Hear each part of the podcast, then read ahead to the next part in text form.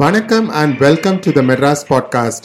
நீங்கள் கேட்டுட்டு இருக்கிறது தெரிந்த பெயர்கள் தெரியாத வரலாறு. பேசிட்டு இருக்கிறன்னா உங்கள் அரசியல்வாதி அசோக். இந்தியா சுதந்திரம் பெற்ற 75வது ஆண்டை இப்போ நம்ம கொண்டாடிக்கிட்டு இருக்கோம்.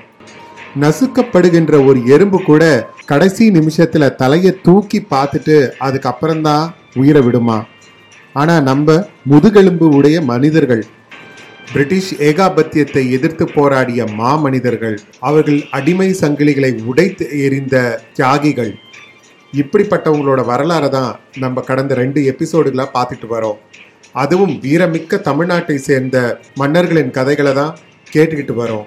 அதன் தொடர்ச்சியாக இந்த எபிசோடில் நம்ம பார்க்க போகிறது 2 மன்னர்களின் கதை. வாங்க பார்க்கலாம். மன்னர் அழகுமுத்துக்கோன். சென்னையில் இருக்கிறவங்க எக்மோர் ஸ்டேஷனுக்கு போகும்போது இவரோட சிலையை கண்டிப்பாக பார்த்துருப்பீங்க.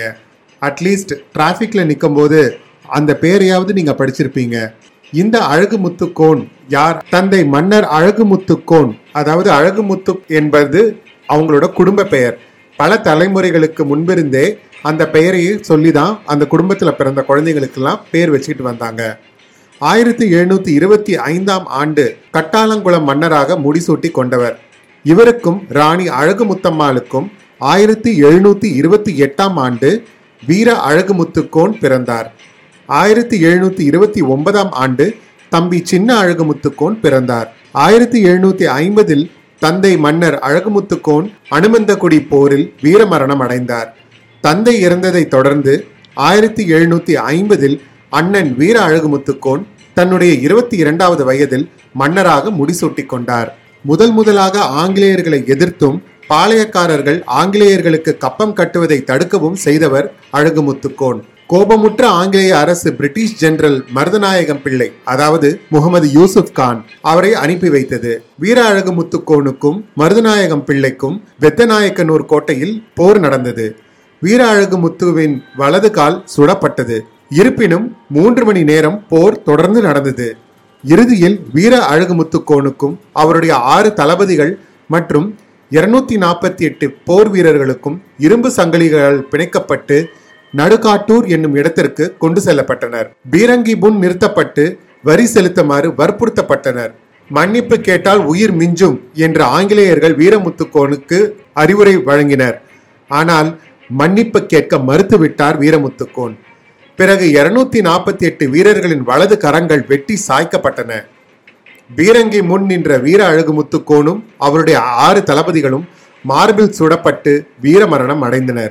எட்டயாபுரம் சமஸ்தானத்தில் வேலை செய்த சுவாமி தீட்சிதர் என்பவரால் எழுதப்பட்ட வம்சமணி தீபிகை என்ற நூலில் பீரங்கி முன் நின்று சாகும் தருவாயிலும் தன்னை சேர்ந்தவர்களை காட்டிக் கொடுக்க மாட்டேன் என்று கூறிய நெஞ்சுரம் மிக்கவர் அழகுமுத்துக்கோன் என்று குறிப்பிட்டிருந்தார்.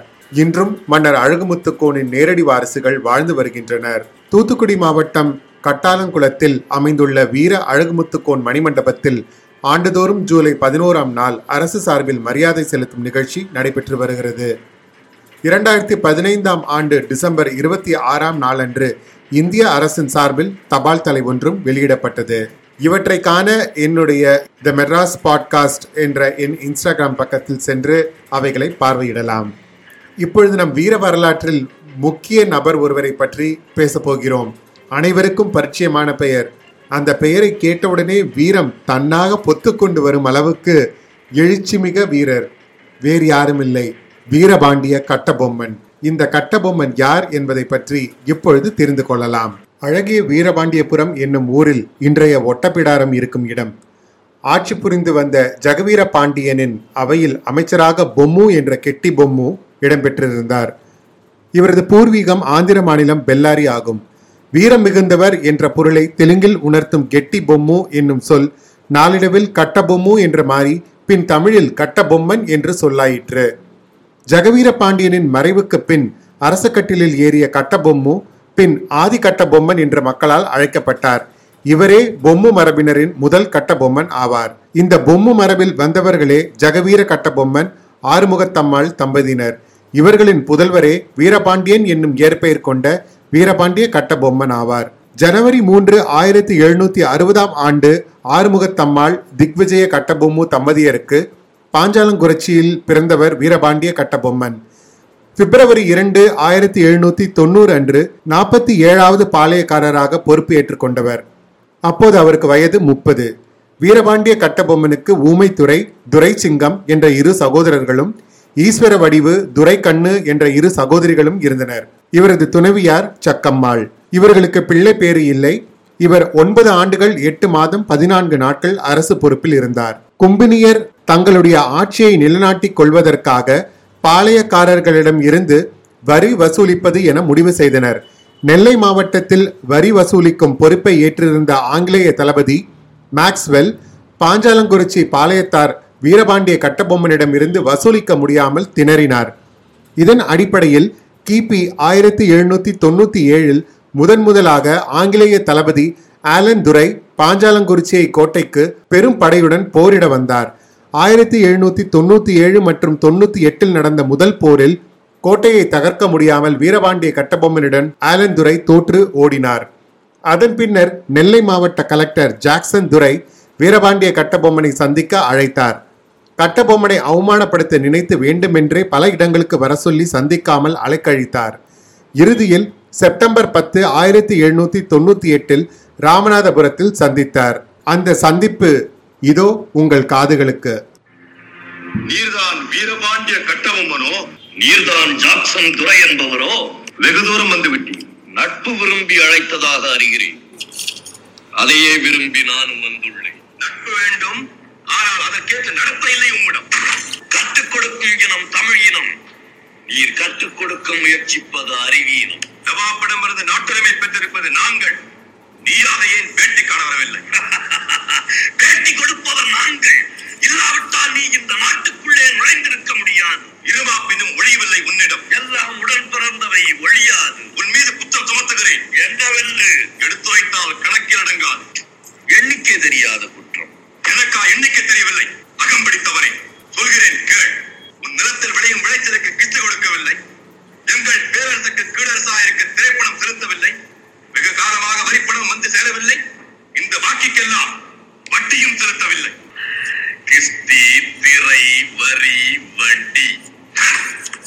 வானம் பொழிகிறது, பூமி விளைகிறது. உனக்கியம் கொடுப்பது கிஸ்தி. எங்களோடு வயலுக்கு வந்தாயா, ஏத்தம் அழைத்தாயா, நீர்பாய்ச்சி நடுவயல் நிறைய கண்டாயா, நாற்று நட்டாயா, களை பறித்தாயா, களனிவாழ் உழவருக்கு கஞ்சி கரையும் சுமந்தாயா, அங்கு கொஞ்சி விளையாடும் எங்குல பெண்களுக்கும் அஞ்சல் அரைத்து பணிபுரிந்தாயா? அல்லது நீ மாமனா மச்சானா? மானங்கெட்டவனே, எதற்கு கேட்கிறாய் திரை? யாரை கேட்கிறாய் வரி? போரடித்து நெற்குவிக்கும் மேடி நாட்டு உழவர் கூட்டம் பரங்கியரின் உடலையும் போரடித்து தலைதலை நெற்கதிர்களாய் குவித்து விடும் ஜாக்கிரதை. யாதும் மீசை அடக்கு அடக்கு என்று நட்பு நாடி வந்த உறவு முறை தடுக்கிறது. என்ன, மீசையை முறுக்குகிறாயா? அது ஆபத்திற்கு அறிகுறி. உன்னை சிறைப்பிடிக்க உத்தரவிடுகிறேன். தந்திரத்தால் வீரபாண்டிய கட்டபொம்மனை கைது செய்ய முயன்றார் ஜாக்சன் துரை. ஆனால் அதை முறியடித்து வீரபாண்டிய கட்டபொம்மன் மீண்டும் பாஞ்சாலங்குறிச்சியை வந்தடைந்தார். செப்டம்பர் 5, 1799 ஃபானர்மேன் என்ற ஆங்கிலேய தளபதியால் பாஞ்சாலங்குறிச்சி கோட்டை முற்றுகையிடப்பட்டது. அங்கு கடும் போர் நடைபெற்றது. போரில் பல ஆங்கிலேயர்கள் உயிரிழந்தனர். இருப்பினும் கோட்டை வீழ்ந்துவிடும் என்ற நிலையில் வீரபாண்டிய கட்டபொம்மன் கோட்டையை விட்டு வெளியேறினார். செப்டம்பர் 9, 1799 ஆங்கிலேயர்களால் பாஞ்சாலங்குறிச்சி கோட்டை கைப்பற்றப்பட்டது. அக்டோபர் 1, 1799 புதுக்கோட்டை மன்னர் விஜய ரகுநாத தொண்டைமானால் வீரபாண்டிய கட்டபொம்மன் கைது செய்யப்பட்டு கும்பினியரிடம் ஒப்படைக்கப்பட்டார். அக்டோபர் 16, 1799 ஆங்கிலேய தளபதி ஃபானர்மேன் ஆணைப்படி கைத்தாற்றில் தூக்கிலிடப்பட்டு கொலை செய்யப்பட்டார். தூக்கிலிடப்பட்ட அந்த நேரத்தில் கூட வீரபாண்டிய கட்டபொம்மன் அவர்கள் தன் வீரத்தை எப்பொழுதும் விட்டு கொடுக்கவில்லை.